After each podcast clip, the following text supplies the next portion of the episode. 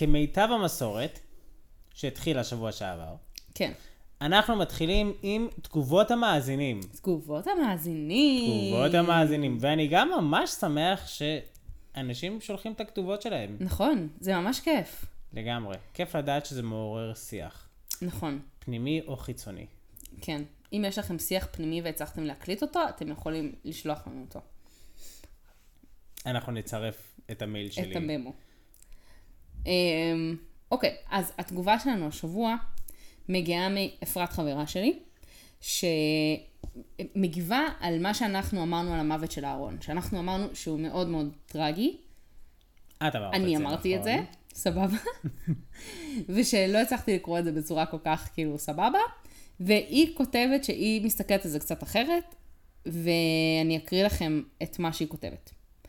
איכשהו נראה לי שהוא היה במצב של מיצוי, אבל במצב הטוב, לפני שהגיעה החולשה. וככה סתם לא לקום בבוקר זה טראומטי. ודווקא זה ששולחים אותו להר, ואפילו אומרים לבן שלו, אבא הולך לדרכו האחרונה, מעט מנחם. כאילו, זאת הייתה הליכה נוראית עם הרבה בכי, ואני מנסה לדמיין את השיחה האחרונה שלהם בדרך, והיא קשה, קשה, קשה. אבל אני לא חושבת שזה עדיף על פני אבא לא קם בבוקר. וזהו. זאת הייתה נקודה למחשבה. זאת נקודה ממש יפה. אני חושבת שזה יתחבר מאוד לכל הדיון שלנו על מתי עדיף למות. מהמם. וזהו, זה היה יפה. האמת אה, ש, שגם אימא שלי חשבה שהמוות שלו כן היה יפה. היי אימא. יפה. טוב, אז לפרשה שלנו יש לנו שאלה חדשה, פרשת בלק. אמ, מה שקורה זה שבלק שולח אנשים לקרוא לבלעם, כדי שבלעם יטיל כישוף על עם ישראל, כדי שהם לא ינצחו את מואב במלחמה.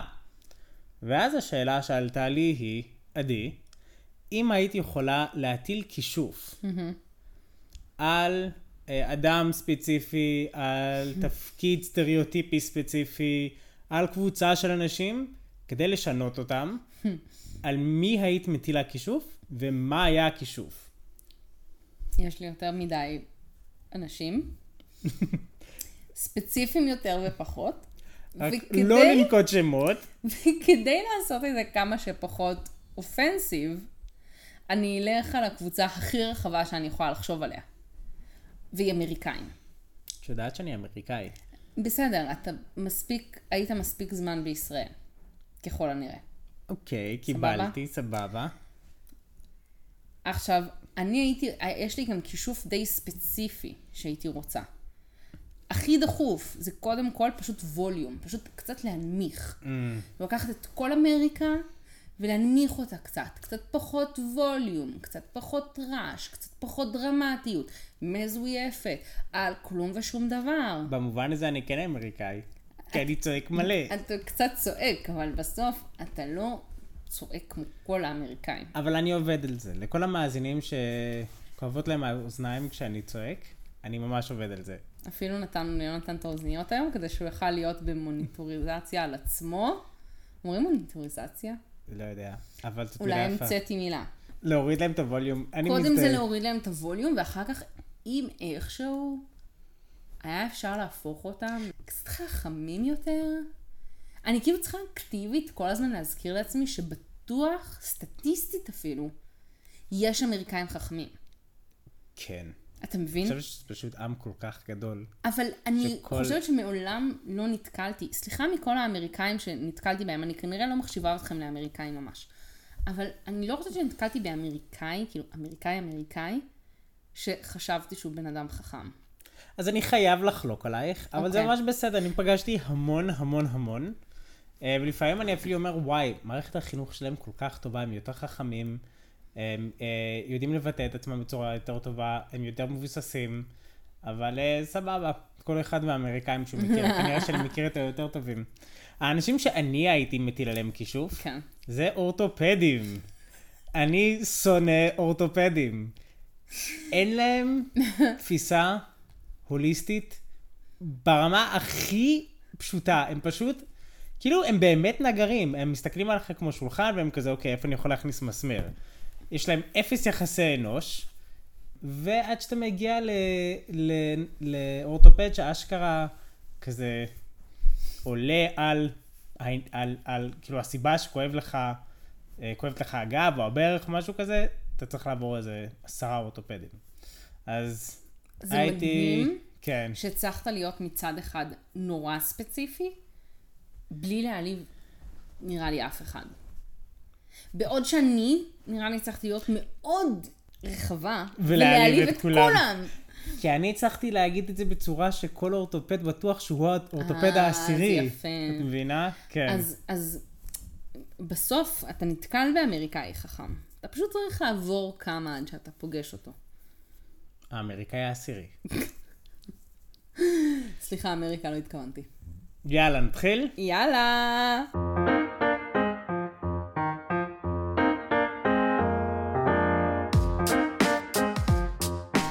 ברוכים הבאים להוקלט ביום חול. פודקאסט רנדומלי על פרשת שבוע. אני ועדי עברנו על הפרשה, דלינו מתוכה דברים שחשבנו שמעניינים, והבאנו אותם לכאן. אני עדי. ואני יונתן. ואנחנו נתחיל. טוב, אז 60 שניות על הפרשה. הפרשה שלנו מתחילה ישר אחרי שישראל ניצחו במלחמה, ולכן בלק נורא מפחד מישראל שיתקפו גם אותם. בלק שולח שליחים לבלעם לבקש ממנו לבוא ולקלל את עם ישראל כי בלעם הוא נביא ומכשף ומקלל ידוע. לוקח זמן עד שבלעם יכול להגיע, אבל אחרי שאלוהים נותן לו את האישור, הוא הולך עם האתון שלו, גם זה לוקח קצת זמן, כי מלאך עומד לפני האתון, וכן, האתון מדברת. האתון מדברת, המלאך אומר לו, אתה עושה רק את מה שאלוהים רוצה. בסוף, כל הדברים האלה, בלעם מגיע לבלק, ובלעם מנסה לקלל את ישראל, בניגוד לרצון אלוהים, אבל הוא לא מצליח, כי כל פעם שהוא פותח את הפה והוא מנסה להגיד קללה, יוצאת ברכה. בסופו של דבר, בלעם אומר איזו, בר... איזו ברכה שהיא בהפוך על הפוך קללה, כי, אלו... כי עם ישראל לא יכולים לעמוד בזה שהם לא, יש... שהם לא אה, ישכבו עם נשים שהם לא מישראל, ובגלל שהם עושים את זה, פורצת מגפה, עד שפנחס מסיים את המגפה בזה שהוא הורג שני אנשים ששוכבים לפני באוהל. כל הקהל. לא באוהל. לא באוהל, לפני כל הקהל. אה, פספסתי את זה. זאת הייתה הפרשה ב-60 שניות. וואו. אני חייבת להגיד שהפרשה הזאת יפה ברמות, היא פיוטית נורא. והברכות והקללות, בלעם ממש טוב בזה.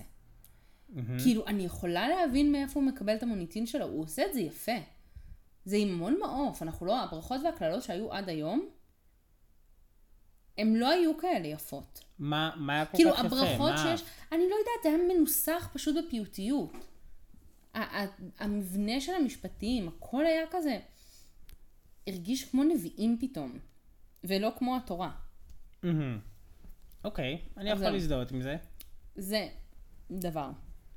אחלה. כן, יש לך נקודה מעניינת שבא לך להעלות? כן, יש לי כמה. מה, מה עניין אותך בפרשה? איפה הפרשה והחיים שלך התחברו השבוע? Mm, mm, עכשיו אתה הסללת אותי למקום שאני לא רוצה להיות מוסללת עליו. סתם, סבבה, תגידי מה שבא לך. אוקיי, תודה. Um, האמת שהסתכלתי, קראתי את הפרשה הזאת, ואיכשהו ממש דווקא הפן הפסיכולוגי של בלעם ובלק ואלוהים ממש פתאום עניין אותי, מהמם. כי הרגשתי שיש פה הרבה פספוסים ברמה הפסיכולוגית של איך אנשים עובדים, ו... ואולי הם לאו דווקא כאלה, הם, הם גם אלוהים, אבל לא רק. כאילו, הרגשתי, נתחיל מבלעם, אוקיי? אוקיי. א', אני מרגישה שאפשר לקרוא את בלעם ממש בשתי צורות בפרשה. אחת היא שהוא לגמרי סבבה, הוא לא עשה שום דבר לא בסדר, הוא עושה את מה שאלוהים אומר לו, לא בדיוק, הוא מקלל את ישראל. הוא לא מקלל אותם אבל. הוא לא מקלל בפועל, אבל הוא רוצה לקלל. אבל זה לא ברור שהוא רוצה לקלל. נכון, לפחות, נכון, נכון. כל הזמן הוא אומר, אני לא יכול להגיד שום דבר שאלוהים לא, לא שם בפי. נכון. אני הולך להגיד רק את מה שאלוהים אומר. הוא מאוד שקוף עם בלעם, הוא שואל את אלוהים כל הזמן מה לעשות. הוא כביכול יוצא ממש ממש סבבה. נכון. ואז, הפכו אותו קצת לרשע. זהו, הפרשנים. הפכו אותו קצת לרשע. וזה ממש מה שהרגשתי כשקראתי פעם ראשונה את הפרשה. מהמם. ואז קראתי את זה שוב פעם, וחשבתי קצת יותר, והבנתי שבלעם יוצא קצת ילד חרא. ובגלל זה כולם בסוף מחפשים אותו. כי בסוף מתגלה פה איזה אופי מעצבן, ולא כל, לא תמיד יודעים על מה לשים את זה. אבל פתאום שמתי לב שהוא ממש people pleaser, ולא בקטע של הוא רוצה, הוא טיפוס מרצה, Mm. אבל הוא לא טיפוס מרצה במובן השוויוני או החיובי, אין, זה לא מאוד חיובי להיות בן אדם מרצה כל הזמן. אבל הוא ספציפית מרצה רק את האנשים שחזקים ממנו. והבן אדם היחיד, כאילו, הדבר, הבן אדם, הדבר היחיד שהוא לא מרצה אותו, זה את האתון שלו, שהיא כאילו נחותה ממנו. ולה הוא מרביץ. מהמם. הוא אפילו לא כאילו נחמד, הוא פשוט מרביץ לה. הוא נכון. אומר, הייתי הורג אותך בחרב אם הייתי יכול. נכון. ולאחרים הוא כזה, אלוהים, לא, אני לא אעשה, אני אעשה רק מה שתגיד לי. וביל, ובלק, אני, אני מצטער, אני הייתי רוצה, אבל כאילו, רק מה שאלוהים יגיד לי אני יכול להגיד. אני, כאילו, הוא מאוד רוצה לעזור לבלק, כי בלק חזק ויש לו כסף, והוא כנראה באיזה עמדת השפעה. והוא מאוד רוצה להקשיב לאלוהים, כי אלוהים, בכל זאת. וזה ברור מי בהיררכיה קודם, וזה ברור שאלוהים הוא גבוה יותר בהיררכיה, ולכן צריך לה, להקשיב לאלוהים. אבל זה מרגיש כאילו יש משהו לא כנה בבלעם. וזה גם נראה לי מה שמתסכל את הקדוש ברוך הוא בו. כי הקדוש ברוך הוא כן מצפה ממנו, אתה, הוא נביא, הוא מקבל נבואות מאלוהים, הוא כנראה לא, לא בטוח שהוא צריך לשאול את אלוהים האם זה סבבה לברר, לקלל את בני ישראל או לא. בגדול יש מצב שהוא יודע. בעצם זה שהוא שואל את אלוהים זה כאילו מעצבן, זה מין כזה, לא, תראה, אני אעשה רק מה שתגיד לי, אבל הוא מבקש ממני. אבל זה לא נשמע שהוא מנסה אז לרצות את אלוהים, הוא מבין שהוא אה, נתון תחת כוחו של אלוהים, מצד אחד, ומצד שני הוא רוצה לרצות את בלק. אבל איפה הוא רוצה לרצות את אלוהים? כי הוא כן אומר את הכל במין כזה, כי הוא תחת מה הכוח שלו. שאתה תגיד, כן? לא יודעת. מעניין. אה, כן, קוד, קודם כל, זה, רק עכשיו חשבתי על זה, אבל נכון בפרשה האחרונה, אה, משה חוטא כשהוא מכה את הסלע, כן.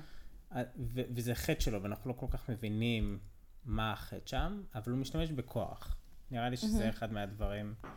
וגם פה אנחנו רואים את, בלע, את בל, בלעם שמכה את החמור שלו. אמ, מעניין. וכן, אז אני לא יודע בדיוק לאן לקחת את שני הדברים האלה, אבל בש, לשניהם יש מקל, ולשניהם יש הכאה, יואו, ושניהם נתונים תחת ביקורת של התנ"ך. תקשיב, מה? זה זורק אותי חזרה לספר ויקרא. אוקיי, למה? שבספר ויקרא דיברנו המון על היחס בין אלוהים והאדם והטבע והעולם, ועל זה שאלוהים מאוד מקפיד על זה שאנחנו כבני אדם לא נחשוב שהעולם שייך לנו. כן.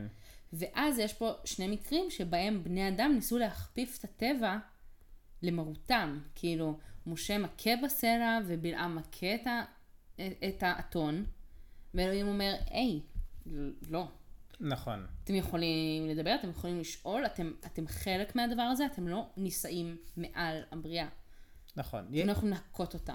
יש, אותי זה זורק תמיד ל... נכון, יש את הסיפורים הבאמת מאוד יפים של האנשי רוח, אנשי אלוהים, שיושבים מתחת לעץ, ואז מישהו אה, קוטף עלה. ואז האיש אלוהים קצת מזועזע. כי הוא מרגיש את הכאב של הדבר הזה, כי הוא מרגיש שאם העלה היה רוצה ליפול, הוא היה נופל, אבל Mm. כרגע הוא לא רוצה ליפול, הוא שם. אמ, ונראה לי שהמכנה המשותף של כל הדברים האלה זה שיש איזשהו קשב למציאות, Mm. למה שקורה מסביב. נכון, זה, זה כמו גם בחינוך, אה, יל, ילד שמפריע בכיתה, אתה יכול לצעוק עליו ולהגיד לו שהוא סתם מפריע, או שאתה יכול לצאת מנקודת הנחה ששום ילד לא רוצה להפריע, ושיש איזה מסר אה, אה, סמוי אה, מתחת לה, להפרעה הזאת, במרכאות, אה, ויש שם משהו שהוא, שהוא עמוק יותר, משהו שהוא מנסה להגיד לך. אוקיי? אז גם בסלע, כשהמים לא יוצאים, משה לא קשוב, הוא משתמש בכוח, הוא כאילו מעניש את הסלע כשזה לא קשור. וגם פה עם האתון, כאילו בלעם הוא איש אלוהים. בלעם הוא איש שכל התפקיד שלו בחיים זה להיות קשוב. ואז האתון שלו מתחילה, כאילו, תקשיבי, אני ספרתי את הפסוקים. כן. התנ"ך הוא לרוב מאוד מינימלי. נכון. זה שבע פסוקים לדעתי. וואו. זה מלא פסוק, זה חוזר שוב ושוב, ואז האתון הולך אחורה, וננה, וכתוב פעמיים שהאתון אה, אה, אה, אה, נדחקת לפינה, וכאילו זה ממש, כאילו, כאילו הפסוקים מתארים את זה בצורה כזאת של אתה אמור, נשים לב. כן, עד שהאתון פותחת את הפה שלו ואומרת לה, ואומרת לו, תקשיב, זה, זה, זה לא סתם מה שהולך פה. ו- ובלעם פשוט לא קשוב. ואני, אין לי תשובה, אבל אני תוהה מה, האם יש פה אה, חיסרון של בלעם בתור איש אלוהים, בתור נביא, מהמם. שהוא לא יודע איך להקשיב לדברים הפשוטים בחיים, שאולי כל איש אחר היה מבין. מהמם.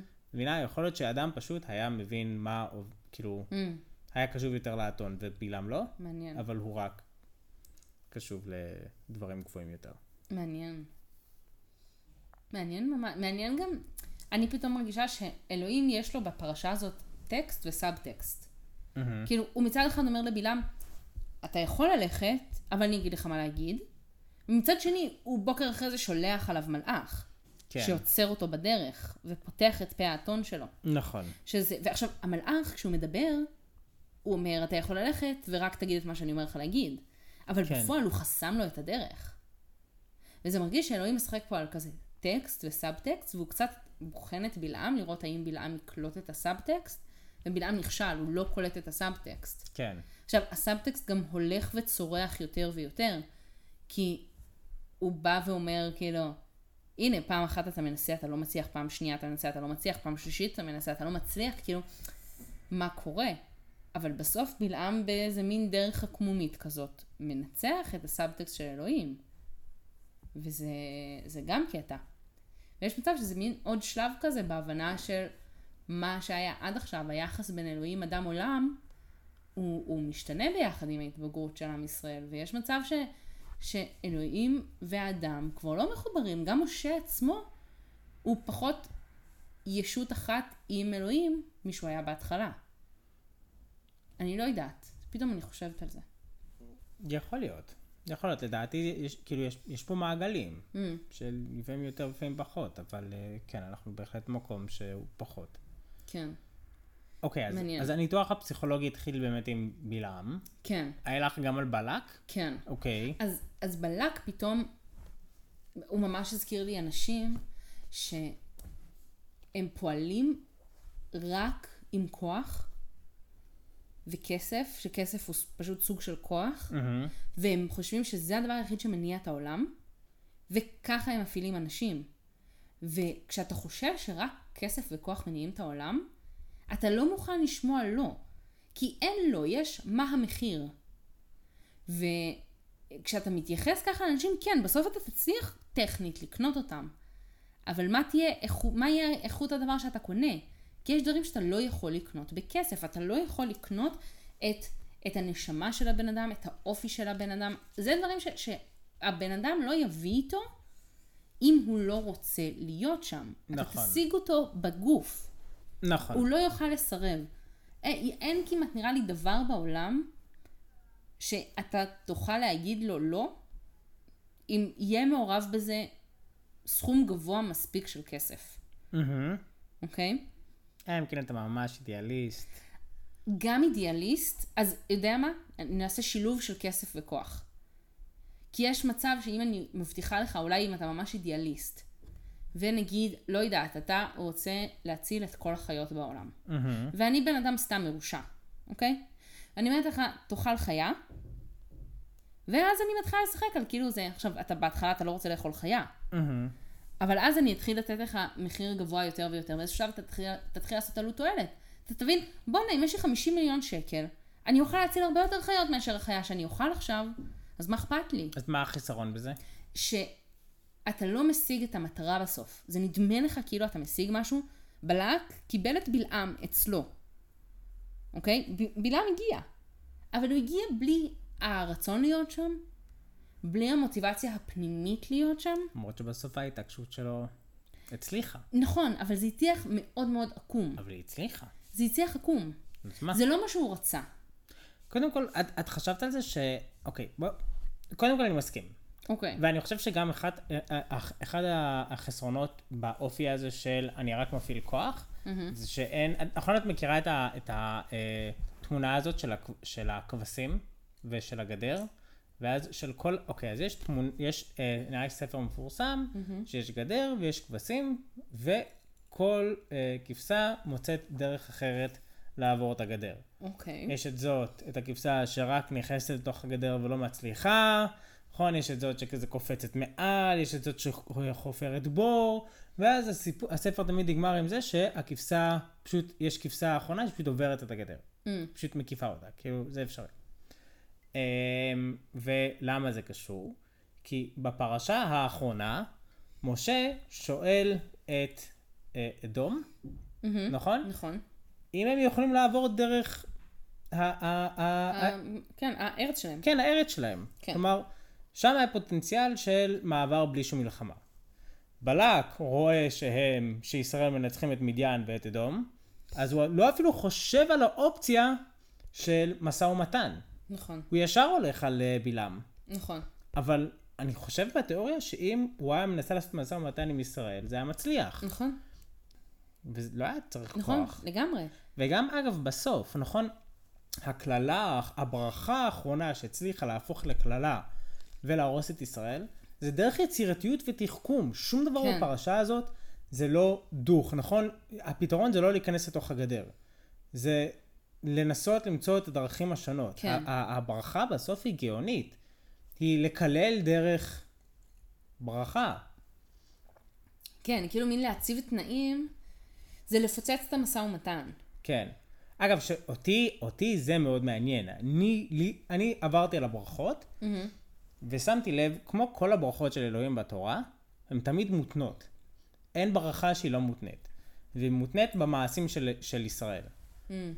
וחשבתי, ועלו לי שתי שאלות. השאלה הראשונה שעלתה לי היא, האם זו באמת ברכה? אה, אם אתה רק מבורך כשאתה עושה את הדבר הנכון, וואו. שלאו דווקא גם תמיד יש לך את הכוח לעשות את הדבר הנכון, או שאתה לא מאמין בדבר הנכון, או שאתה לא במקום של לעשות את הדבר הנכון. זה רדיקלי. כאילו, בקטע מעניין. למה? כי אף פעם לא חשבתי על זה, של כאילו, האם, האם ברכה מותנית היא באמת ברכה? מעניין. מה את חושבת? אני לא יודעת, אני עד עכשיו חשבתי על זה. אני חושב שהיא כן ברכה. כי יש את החיים הטראגיים של הדמויות, שלא משנה מה הם עושים, תמיד לא טוב להם. איוב. צריך... נכון. חוץ מאיוב, מי עוד יש לנו? לא, יש לך את כל, ה... את כל הסיפורים הרוסיים, נכון? לא יודע, את, כל, את, כל, את כל הדמויות הטראגיות. אה, אוקיי, לא בתורה, של, כאילו. לא, לאו דווקא בתורה, אבל, אבל, וגם אנחנו מכירים מהחיים שלנו, שיש אנשים שיש להם מזל כזה, שלא משנה מה הם עושים, נכון. נדפקים. אתה צריך מזל, אה, אבל אתה יש צריך, אנשים, אני חושבת שזה בסוף גם בחירה של אנשים, איך מסתכלים על זה? אה, מה הנרטיב שהם מספרים לעצמם. סבבה, זה, זה, סבבה, זה נכון, זה כל הפסיכולוגיה אוקיי. והנרטיב, לא, לא, אבל בסוף, לא, אבל זה לא רק פסיכולוגיה, זה, אתה לא יכול לדעת.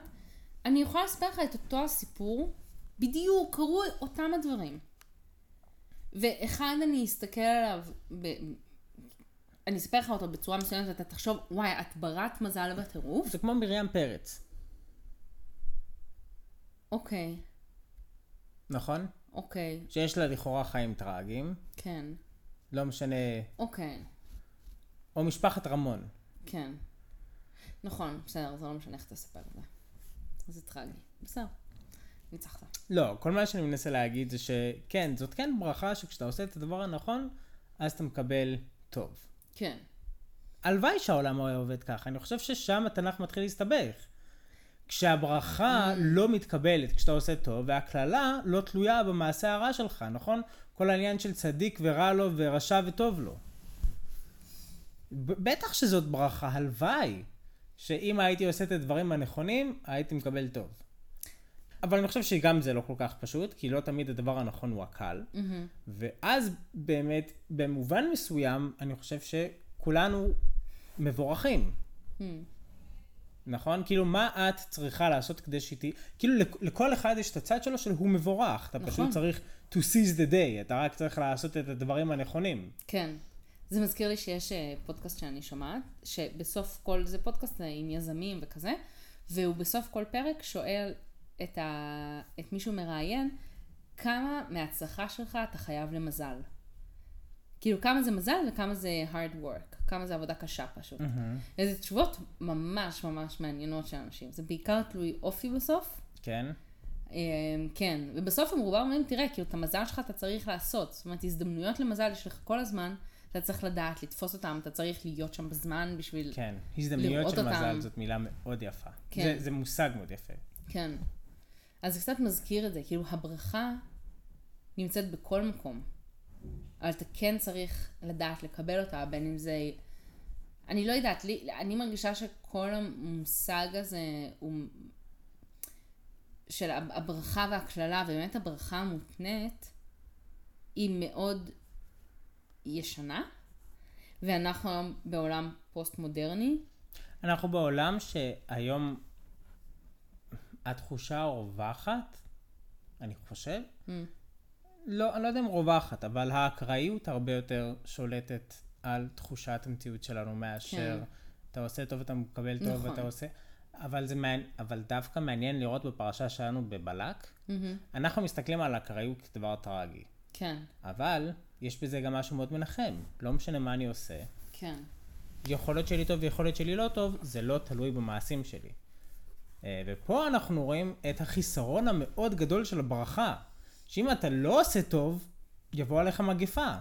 כן. והקללה של האדם הוא שיש לו בחירה, ושהבחירה זה דבר קשה מאוד. כן. ואז בסוף הפרשה הם באמת עוברת עליהם מגפה. וגם יש משהו בזה ש, שבלעם הוא כמו עורך דין ממש טוב, שפשוט מצא את הפרצה בחוק, כן. כאילו, הוא הבין איך לתכנת מחדש את המערכת. הוא אומר, אה, אני יכול להגיד כל דבר, כל עוד אני אומר שהם פשוט חייבים לעשות משהו? זה הקטע של אלוהים? הוא פשוט יפה. רוצה שהם יעשו משהו? אז קדימה, השמיים הם הגבול מפה. נכון. אתם מהממים! אתם רק- תבורכו? אם רק. כן. ואז הוא פשוט ישים משהו בלתי אפשרי. עכשיו, אלוהים, הוא לא יכול לעמוד בזה. הוא כזה, אוי, מה, הם יעשו כזה? איזה יופי, זה מהמם, כן, בוא נגיד להם לעשות כזה. כאילו, הוא כן. לא מצליח, לפחות איך שהוא יוצא פה בתורה, עכשיו, בספר הזה, הוא לא יכול להגיד לא, ל, כאילו, ל, ל- לשים סטנדרטים גבוהים יותר ויותר לעם, וכל הזמן להתאכזב מהם. כן. יש פה משחק בכלל, בכל התורה, בכל התנ"ך, אבל יש משחק מאוד יפה בין האהבה הלא תלויה, כן, וואו. שכאילו אלוהים תמיד איתם, לבין אהבה שהיא מאוד מאוד תלויה. כן, כאילו, אני זוכר את. השנה קראתי אה, את הסיפור של סולם יעקב. ושם אנחנו זוכרים את זה נכון, שכזה אלוהים מתגלה אליו, אה, סבבה, יופי, ועכשיו את אלוהים שלי ואני... אבל זה לא ככה. כשקוראים שם את הסיפור, רואים שיעקב כזה, אוקיי, תקשיב אלוהים, הבנתי מה הקטע, רק אם אתה עומד בתנאים האלה והאלה והאלה, אתה תהיה אלוהים שלי.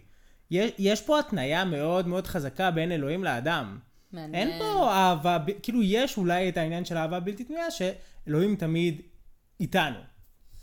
אבל, אה, אבל יש גם את הפן של, ש, שממש לא, כאילו, אתם, אני, אתם מקבלים טוב רק אם אתם עושים טוב. כאילו, אין פה משחקים. מעניין אם זה פשוט שאלה של מעורבות אלוהית. כאילו, אלוהים אומר, אני, אני איתכם. עכשיו, השאלה היא כמה אני אהיה מעורב, תלויה בכם.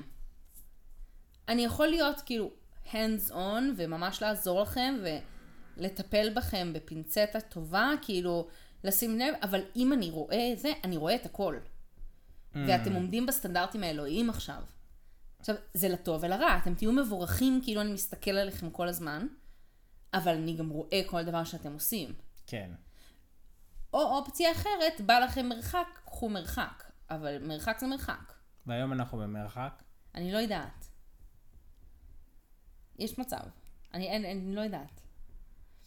אני מרגישה שגם היום פשוט יש מצב שאנחנו חווים את אלוהים הרבה יותר כאינדיבידואלים, ופחות כעם. מהמם. יש מצב שזה פוסט שואה, יש מצב שזה פשוט פוסט מודרנה. אני לא יודעת. לא יודע. אבל אני לא יודעת להגיד, כן, אלוהים עדיין ממש בקטע של העם היהודי. לא, אבל, אבל מה, אוקיי.